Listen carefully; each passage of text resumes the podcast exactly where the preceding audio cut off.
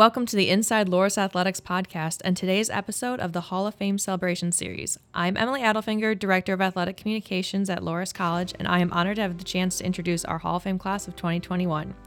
Today, I'm in the studio with Dick Cody, a 1981 graduate and member of the Duhawk football program, who is one of the greatest outside linebackers in program history.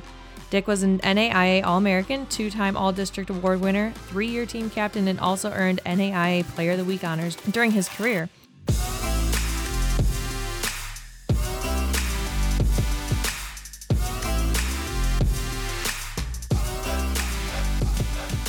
Dick, thank you so much for joining me today. Um, congratulations on your induction into the Athletics Hall of Fame. Uh, thanks so much, Emily. I appreciate it. Thanks so much for having me here today. I appreciate the opportunity. Absolutely. We're going to have a good time today. You bet. I know we will. So, as a Dubuque native, um, you were familiar with Loras and the football program from a young age.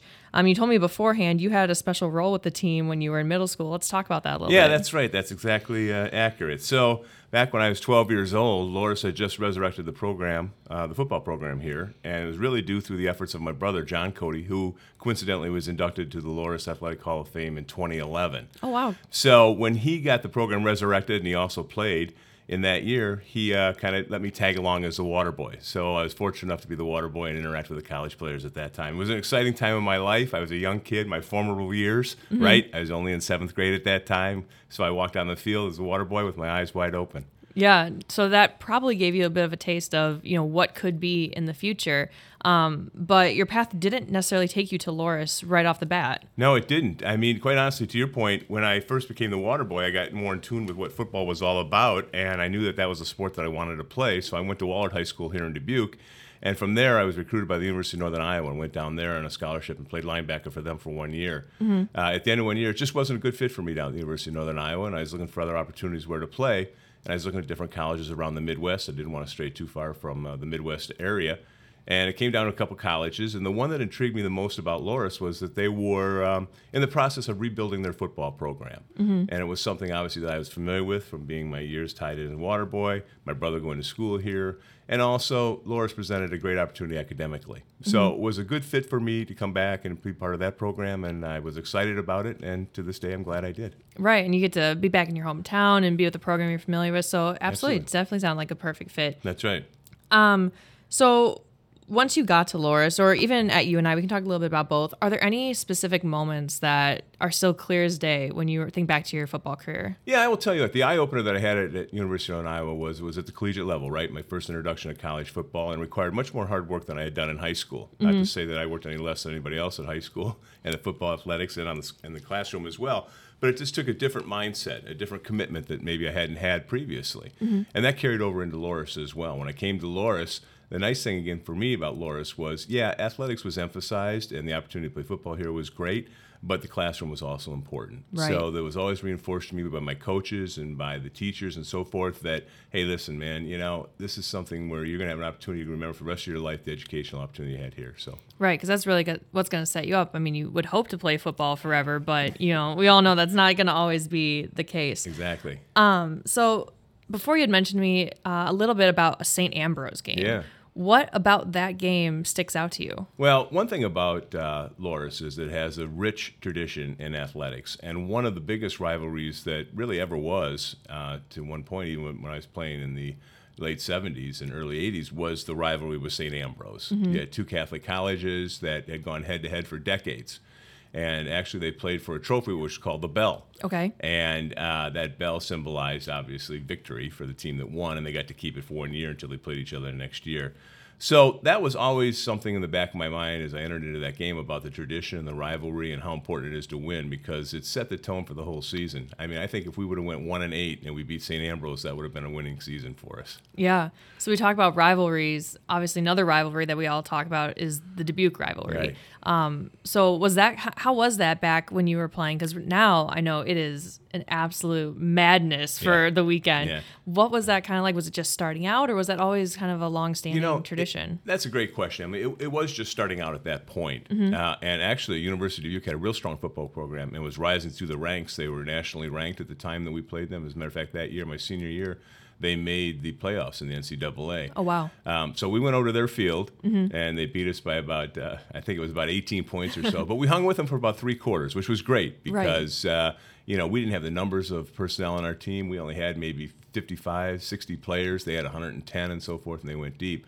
But that rivalry, I'm glad to see that it was initiated or reinstated back then because it was in place prior to that, and it carries forward to this day, as you say. And I know it's as I go to the games, it's a big rivalry. Yeah, it's hard when that school's down the street. You know, it's always on your mind, and you're always thinking about when you drive by. Exactly. Uh, so I feel like we also have to talk about Coach Bob Beery. Yeah. Um, you know, he celebrated his 40th year at the college in 2020, and you know we couldn't really celebrate it a whole lot because of COVID and the change in the season. Season, but what his teams accomplished during his days was tremendous. So. What was it about him as a coach that helped the team have that success, or you know, talk a little about about what his leadership style was yeah, like? that- that- yeah, I will be glad to do so. I think every athlete, no matter what level they compete at, always has one or two coaches that stand out mm-hmm. as being uh, instrumental in their success, whether it be in the specific sport or for future reference in your professional and personal career down the road. Mm-hmm. And Bob Beery was one of those for me. Um, he was what I would call one of the most um, understanding football coaches I ever had from the standpoint that he knew what I was all about as a player, what my drives were, what my weaknesses were and my strengths were. And he is always able to meld me around my weaknesses to become stronger. And he was always there to be supportive. Um, as I said, I think he has the respect of everybody uh, that played for him. I think he has respect for everybody that he played against, coached against, and uh, he's just, I can't say enough good things about Coach. Yeah, that's what everyone says. You know, I don't know him very well, but every time I talk to someone, they talk about Coach Beery. It's just nothing but positive things. so yeah. that's amazing. Um, so we also have another one of your teammates going into the Hall of Fame Right. this season, Mark Eisbach, and I spoke with him in our first episode of the series. Um, and I was telling him while I was doing research, I found a quote from Coach Beery uh, in the 1981 season where he talked about the senior class's leadership and how that class really helped carry the team that season. Uh, you were one of those seniors, and Mark even talked about how your leadership really stood out. So, talk about your senior class and kind of where that leadership came from. You know, was it from the top down or was it internal from you guys? You know, I'll tell you what, I think it was internal more than top down. It was a combination of both, but I say internally because the coaches let us lead the way that they. They, that we felt we could. Um, there was five of us that were part of that team that year. We'd gone through all the years of the rebuilding and so forth, and playing under Coach Beery. Uh, and I truly believe that the younger guys looked to us as far as you know for guidance and you know how did the experience relate to you know that playing at that time. So um, we had a great opportunity to to work with our underclassmen. Um, they were all you know aggressive and wanted to play football because at Division three, as you say, not many guys are going to the NFL. Mm-hmm. They're playing for the for the love of the game. Right. And so when they have an opportunity to do that and they can look to some people for leadership, it just makes it that much more fun and much more enjoyable for them to play. Right. Did you know when Mark was a freshman that he was going to have the career that he did? Was he kind of one that stuck out, or did he kind of late bloom? I guess. No, I would I wouldn't say he was a late bloomer. He was probably above average, but I mean, it's hard to read when I'm 21 years old about who I Yeah. think is going to become a future All American as mm-hmm. well. But you know, he had a lot of talent, and I knew of him from my days at Wahlert High School. Right, yeah, You he mentioned I he graduated played, before yeah. he did, and so forth. So I knew of his career there, and he was an outstanding lineman there, and uh, obviously it carried forward for the next four years at Loras College as well. Yeah, pretty fun to get to share that moment with a former Oh, yeah. teammate this year as well. Yeah, absolutely. It's it's a, it's a great honor. Yeah. So it's been a while since your final game, um, but obviously being still in the area, are you able to make it out to any of the Rock Bowl games? And you know, do you even wish you might have had one more chance out there? Yeah. So uh, two two parts to your question. Yeah, the first part is sure I make it back to the games as many as I can or go to them because I'm locally here. But yeah, do I? I think you know what you always wish you could play one more game, but it wanes as you get older. right. Yep. I think the first three or four years out of college, you bet I could have you know geared up and went out in the field in my own mind. I probably couldn't have, but I felt I could. but now that I'm at my age, I don't even think about that anymore. But Yeah. yeah. I think every athlete thinks about one more game if they have Oh, one more try. Absolutely. question. I'm sure you'd like to have a game out there with the new video board. Yeah, that that's we've got exactly right. That's exactly right. No question. That's nice technology to have. Yeah, for sure. So, in talking with the other inductees and then current and former Duhawks outside of this series, there's just a lot of pride that comes with being a Duhawk. Um, so, what does that mean to you, and how has your time at Loras helped you become the person you are today? Yeah. So I, I'd put it this way, and I think you've heard it from many others, and if you're not, you will, from the standpoint of, you know, the Duhawk connection is alive and well throughout the country. I was amazed when I graduated from Loras and I got into the business world.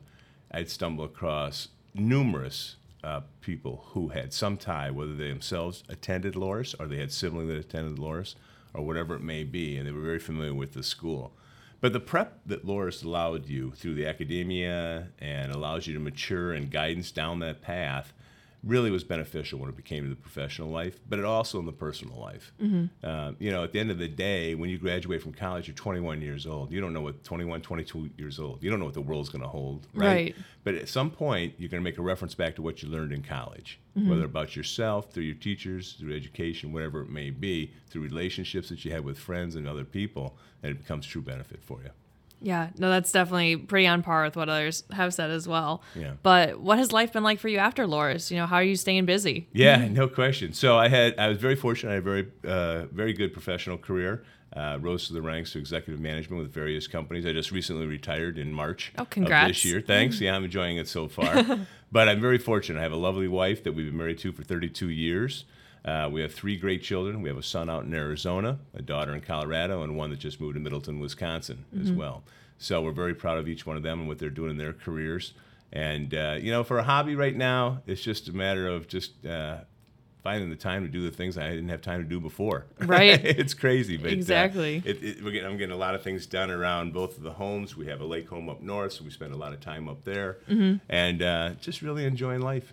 That's at this point. awesome. Yeah. Yeah, and of course now you kind of get to enjoy this moment as well. Um, you know, you have to wait a little bit longer till the celebration in October, um, but we're really excited to get to celebrate all of you and uh, get to have this moment in person finally after everything we've been through. So thank you again for taking the time to chat with me and share your story. Um, and as I said, we look forward to celebrating you and the other inductees at our Hall of Fame ceremony in October. Yeah, thanks so much. Again, you know, uh, as you think about the history of college and ath- uh, Loras athletics and the thousands of athletes that have gone through this school, I feel honored and privileged to be inducted to the Athletic Hall of Fame. I'm excited about it, and uh, I thank my coaches that played a role in either nominating for this uh, induction into the hall, my former players. I've maintained relationships with some of them, and it's, it's just been a great experience. And now it's come to fruition, and I, I'm very proud, proud and excited. As you should be, as as we all are. Great. So as we get ready to cheer on the Duhawks again this fall, make sure to follow along with all things Loras Athletics online at duhawks.com or on social media by searching Loras College Athletics on Facebook or Loras Athletics on Twitter and Instagram. Be sure to check back for our next episode in the series, and remember, go Duhawks. Go Duhawks.